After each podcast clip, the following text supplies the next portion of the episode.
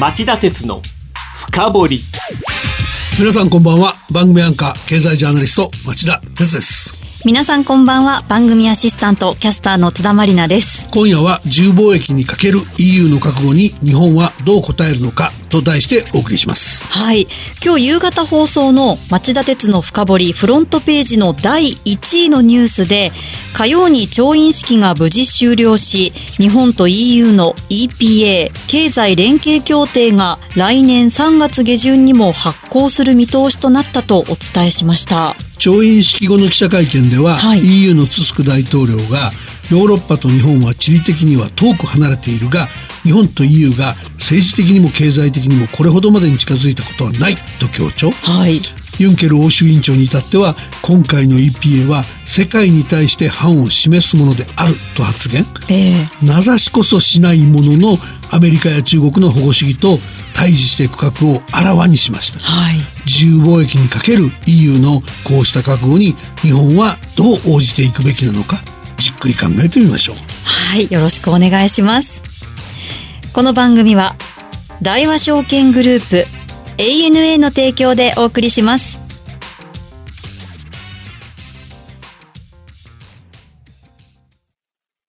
長引く低金利資産運用にお悩みの皆様ファンドラップをご存知ですか？ファンドラップは分散投資による安定的な運用と管理を専門家に任せる人気の資産運用サービスです。大和証券では人気の大和ファンドラップに加え、付加価値の高い大和ファンドラッププレミアムや、インターネットで手軽な大和ファンドラップオンラインを取り揃え、お客様に最適な資産運用をご提供いたします。ファンドラップは大和証券。詳しくは大和ファンドラップで検索、またはお近くの大和証券まで。大和ファンドラップ、大和ファンドラッププレミアム、大和ファンドラップオンラインによる取引は、価格の変動等による損失を生じる恐れがあります。お申し込みにあたっては、契約締結前交付書面をよくお読みください。大和証券株式会社、金融商品取引業者、関東財務局長、金賞第108号。今日の深掘り町田さん、今回、日本と EU との間で結ばれたこの EPA、どんなものなんでしょうか？あの、この EPA は、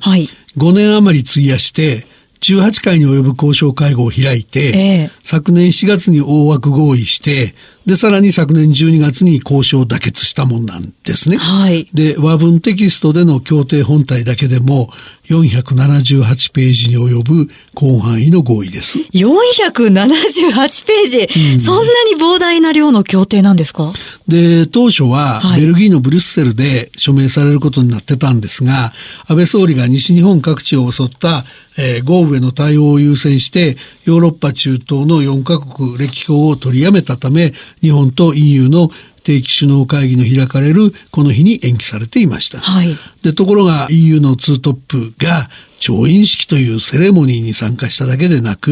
定期首脳会議の共同声明を採択したり政治や経済環境などで協力する戦略的パートナーシップ協定を締結したり、EU の GDPR、一般データ保護規則で規制される個人データの持ち出しについて、例外措置を日本が受けられることにしたりしたことは、関係者を大いに驚かせましたよね。うん。あの EU がここまで日本に近寄ってくるってこう何か思惑があるんでしょうか？経済力で世界1位のアメリカと3位の中国を念頭に置いて2位の EU と4位の日本が通商問題にとどまらず環境や安全保障まで幅広く緊密に共同していこうっていうメッセージがはっきりと盛り込まれてるんですね。はい、で何よりも EU 側の早期妥結意欲の強さが伺えるのが関税の撤廃率です。はい、日本はおよそ94%なんですが、ええ、EU 側はなんとおよそ99%に達してるんです。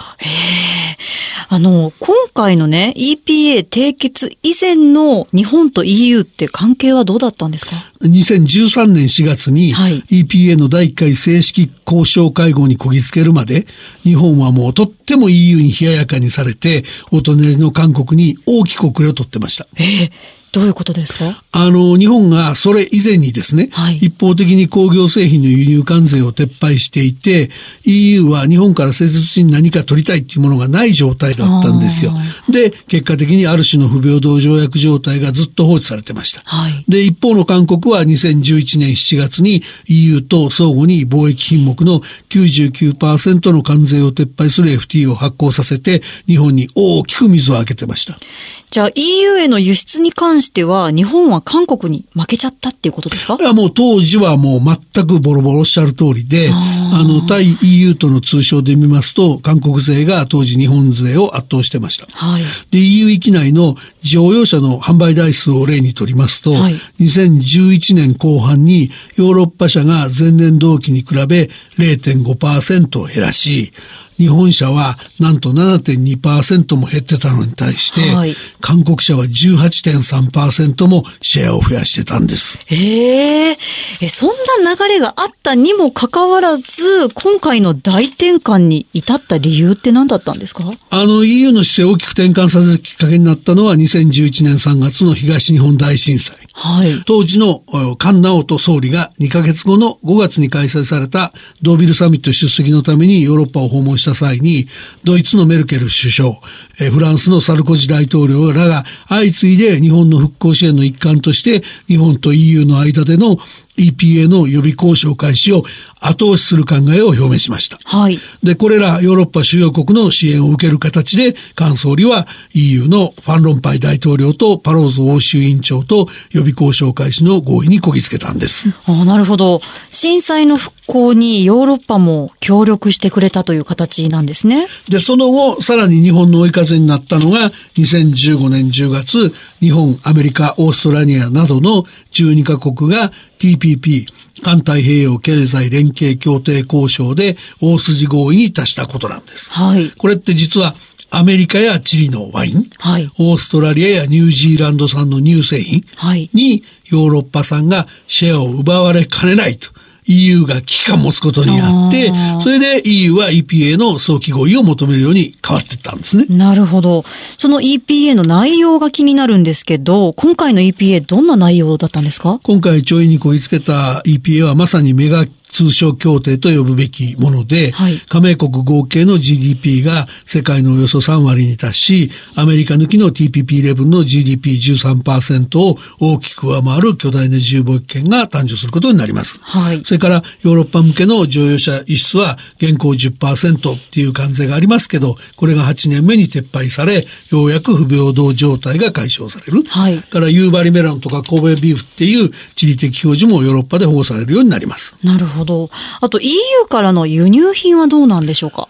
えーっと、日本は即座に EU 産ワインにかける関税をゼロにしますし、はいあの、ヨーロッパ産のソフトチーズは関税の低い輸入枠を作って、16年目に関税をなくします。それからまあ、スパゲティとかあの、パスタですね。はいこれも11年目に関税が撤廃されます。これで日本は潤いますかね？いやいや、もう政府は大変なお手柄だということでですね、はいその GDP が、えーおよそ1%、およそ5兆円押し上げられるとか、おー29万人分の雇用創出につながるっていう試算を出してますね。ああ、こういう話を聞くとね、トランプ政権が貫いている強硬な貿易保護主義、世界に悪影響を与えるとんでもないものにますます見えてきてしまうんですけど。確かに。あの、トランプ大統領が今年3月に発動した鉄鋼とアルミニウムにそれぞれ25%、10%の追加関税を課す輸入制限措置や、はい7月6日に第一弾を実施に移した中国が対象の知的財産権の侵害に対する制裁、それから現在準備中の輸入自動車に対する追加関税の負荷、これらはまあ、あの、フーバー大統領時代、の1930年にアメリカが施行したスムートホーリー関税法を思い出させずにはおかないですよね。スムートホーリー関税法ってどんな法律だったんですか？短期間の間にはい。2万品目もの輸入関税を平均で50%引き上げて平均関税率を40%前後にした時の根拠法で貿易を本国と植民地間に限定しようとするイギリスの経済ブロック化とか日本をも含む各国の、えー、関税大幅引き上げを招いた。はい。で、まあ、最も深刻だったのは第一次大戦の敗戦で植民地を失った上に多額の賠償に追われていたドイツで、このドイツの暴走を招いて第二次世界大戦につながっていく動きを誘発したとされるのがスムート・ホーリー関税法、正規の悪法だって言われてますよね。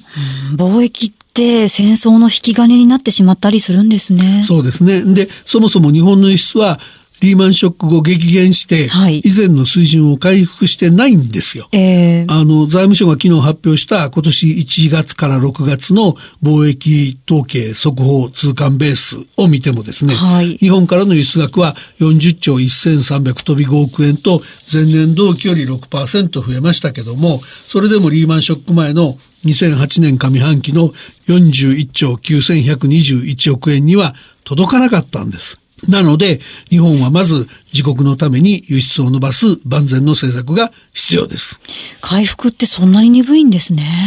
はい。で、その上で今回の EPA の早期発動を実現すること。はい。それから、えー、日本にとってアメリカ抜きの TPP11 の早期発行と加盟国の拡大も急務です。はい、まあ、その意味では昨日まで神奈川県で開いていた首席交渉官会合で来年初めにも協定を発行してその後すぐに加盟交渉を始める方針で一致できたことは評価できますよね。はい、で来年中の新規加盟を目指しているタイはもちろん TPP 加盟に意欲を見せているコロンビア、韓国、イギリスの加盟実現へ向けてさらなるリーダーシップを発揮する必要もあるでしょう。はい、あとあ日本、中国、インド、ASEAN、東南アジア諸国連合など16カ国が交渉に参加している RCEP、東アジア地域包括的経済連携の年内合意に向けた交渉も待ったなしです。うんこれから日本の果たす役割は重要になってきそうですね。ここだけの話なんですけどね。何ですか ?4 月のフロリダの日米首脳会談で、はい、トランプ大統領が安倍総理に、1000億ドル分の緊急輸入をやれという要求を突きつけたっていう話があります。いや、今のところ政府は公表してないんですよ。はい、してないんですけど、でもこの金額って、アメリカの対日赤字は700億ドル弱ですからね。はい、300億ドル以上も余分に買ってアメリカを黒字にしろっていうむちゃくちゃな要求でしょ。無茶ですね。日本はね、属国じゃないのにそんなもんに従うのか。それとも、その、今回接近してきている EU と連携して、自由貿易を守る側で行くのか。アメリカ抜きの EPA や FTA の存在感を増すことによって、トランプ大統領にプレッシャーをかけて、アメリカの自由貿易体制への復帰と、相変わらず知的財産権の侵害などを続ける中国に自由貿易ルールの遵守を迫っていくのか、これは大きな岐路に立っていると私は思います。はい、わかりました。以上、今日の深掘りでした。町田鉄の深掘り。今夜は自由貿易にかける EU の覚悟に日本はどう応えるのかと題してお送りしました。